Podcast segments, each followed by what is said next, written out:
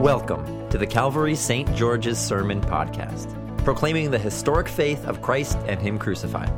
These podcasts are recorded and produced by the parish of Calvary St. George's in the city of New York. For more information about our ministries, head to calvarystgeorges.org. It's the clash of the prophets in our Old Testament reading today, a Jeremiah versus Hananiah showdown for the ages. Both are vying for the hearts and minds of the people of Judah, who find themselves in the midst of political intrigue. A few short years earlier, Nebuchadnezzar, king of Babylon, had conquered Jerusalem and carted off the king, the nobles, and much of the gold and silver from the temple of the Lord. Upon leaving, he installed Zedekiah as a puppet king with one job to serve Nebuchadnezzar and watch out for his interests in the region. During this time, the Lord spoke through Jeremiah to the people of Judah, telling them that this servitude was the consequence for disobeying him, and that they needed to submit to Nebuchadnezzar until further notice. The Lord even told Jeremiah to wear a wooden yoke on his neck to symbolize the servitude that the people of Judah were now under. Now, as you can imagine, this was not the most welcome message from God. And the people of Judah probably thought that this prophet who's like walking around with this ox yoke on his neck was a little bit weird. So, into this situation steps another prophet, Hananiah, who has his own agenda. A few of the nations nearby are planning a rebellion against Nebuchadnezzar, and the puppet king Zedekiah is considering joining them. And Hananiah encourages this by prophesying that Nebuchadnezzar will be overthrown in two years, and all the silver and gold that was stolen from the temple of Jerusalem will be returned. He even takes the wooden yoke off of Jeremiah and breaks it in two in his own dramatic act, symbolizing God's rescue of the people of Jerusalem. But Jeremiah has strong words for Hananiah. he says, It's very easy to prophesy war and have it come true. It's just the way the world works. Sooner or later, someone comes along and starts a conflict, and voila, your prophecy came true. But peace is different. Peace is hard to come by.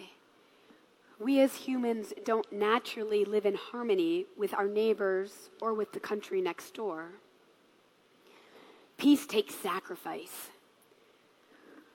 But peace is also very appealing as a prophecy.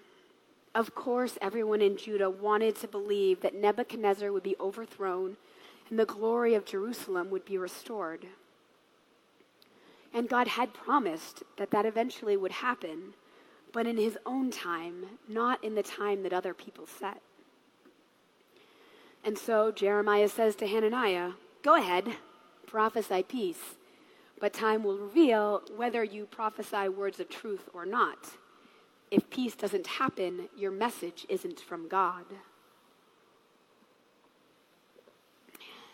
And unfortunately for Judah, the puppet king Zedekiah listened to Hananiah and joined the rebellion. Within a year, Hananiah was dead, and not long after that, Nebuchadnezzar razed Jerusalem again carrying Zedekiah and most of the rest of the population off to exile in Babylon. The prophecy of peace was wrong, and the consequences were severe. But honestly, I really resonate with the people of Judah here. Who doesn't want peace in their country and in the world? Who doesn't want their country to flourish in the midst of that peace and not make it happen by somehow being in subjugation to someone else? They were wrong to trust Hananiah rather than to submit to the servitude that God gave them because of their sin. But I understand that impulse to take things into your own hands to make peace happen. In our country today, we're not facing invasion or subjugation by a foreign army. But we do still have deep seated conflicts societal, political, religious, familial.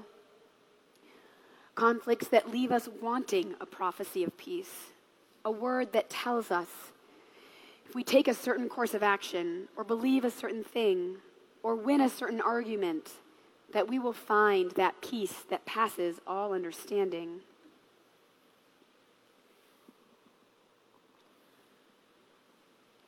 For instance, on an Episcopal priest listserv that I'm on, I got an email last week saying, or entitled, How to Preach Against Christian Nationalism. And I can pretty much guarantee you that somewhere in a more conservative denomination, an email went out with the opposite title How to Preach About America as a Christian Nation. This is a significant source of dissent in our country right now, one that divides families and neighbors. And it's a topic that I think matters, and one that I have opinions about. But I worry about the subtext in emails like this. The underlying message seems to be that if you can convince those around you to agree with you on this, then peace will come. Addressing this issue is the way to solve our country's problems. This is the most important thing to preach about on the Sunday right before the 4th of July. And lest we make Christian nationalism the whipping boy, we can fill in that blank with any number of issues. With our homeless shelters filling up with Central and South Americans, it could be immigration. With all the smoke pollution we have from wildfires in Canada, it could be climate change. I can keep the list going, but you get the idea. We are a country divided on issues that deeply matter to us and to our neighbors. But we do not gain peace by winning the debate or by agreeing to disagree or by coming to some sort of an awkward compromise that no one is happy with. And this is because peace is found in one place alone in the sacrifice of Jesus Christ on the cross and in his resurrection.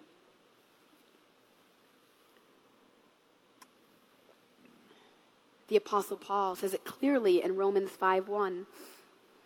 Therefore, since we are justified by faith, we have peace with God through our Lord Jesus Christ, through whom we have obtained access to this grace in which we stand, and we boast in our hope of sharing the glory of God. In the sacrifice on the cross, God spoke a word of peace, the forgiveness of sins.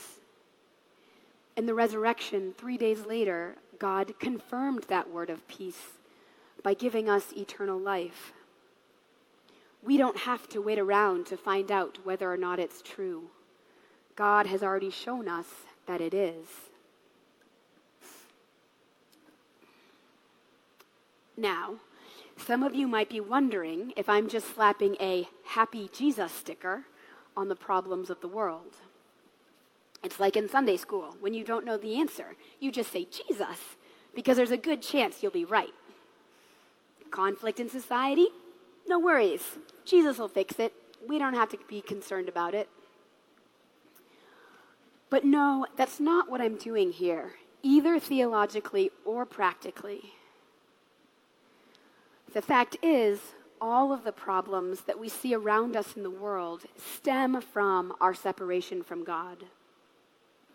They flow from the fact that humanity is in rebellion against our Creator, and the fact that we disobey His two fundamental commands over and over love God and love your neighbor.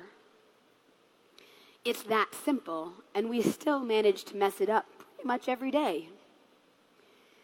God has to fix this conflict first, the one between us and Him, before moving on to any of the other ones.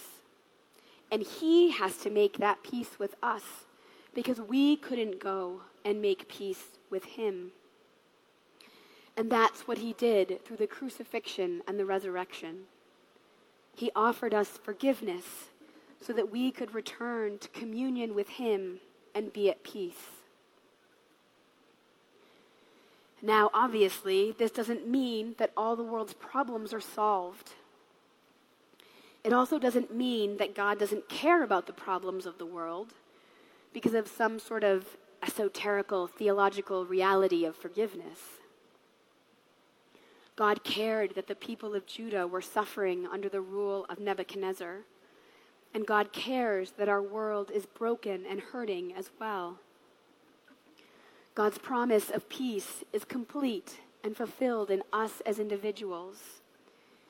And it's also still in the works as we wait for Jesus to return and for God to heal and renew the world.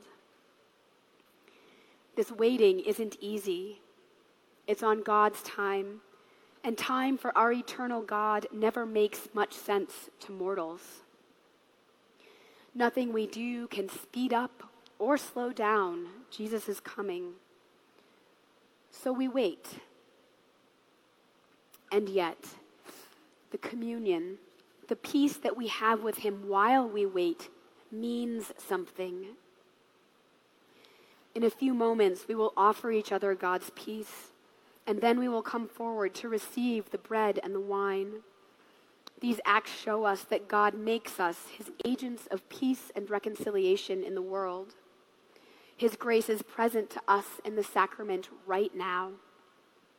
We are forgiven and changed, and then we go out to our daily lives, to the classrooms we teach in, the businesses we run, the nonprofits we work for, the families we belong to.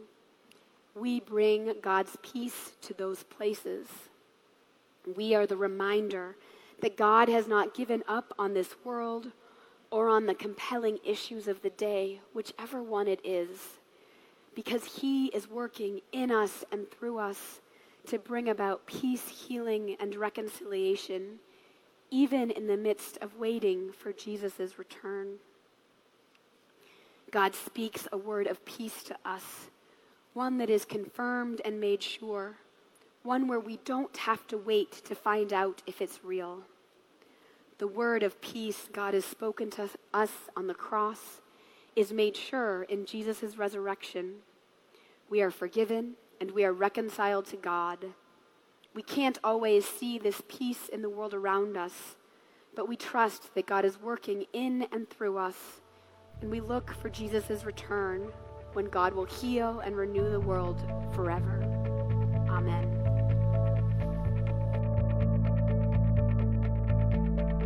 Thank you for listening to our sermon podcast, produced and recorded at the parish of Calvary St. George's in the city of New York. If you feel led to support the continuing ministry of our parish, we would really appreciate it. You can make a one-time or recurring gift by going to calvarystgeorges.org slash give. Thank you for your support.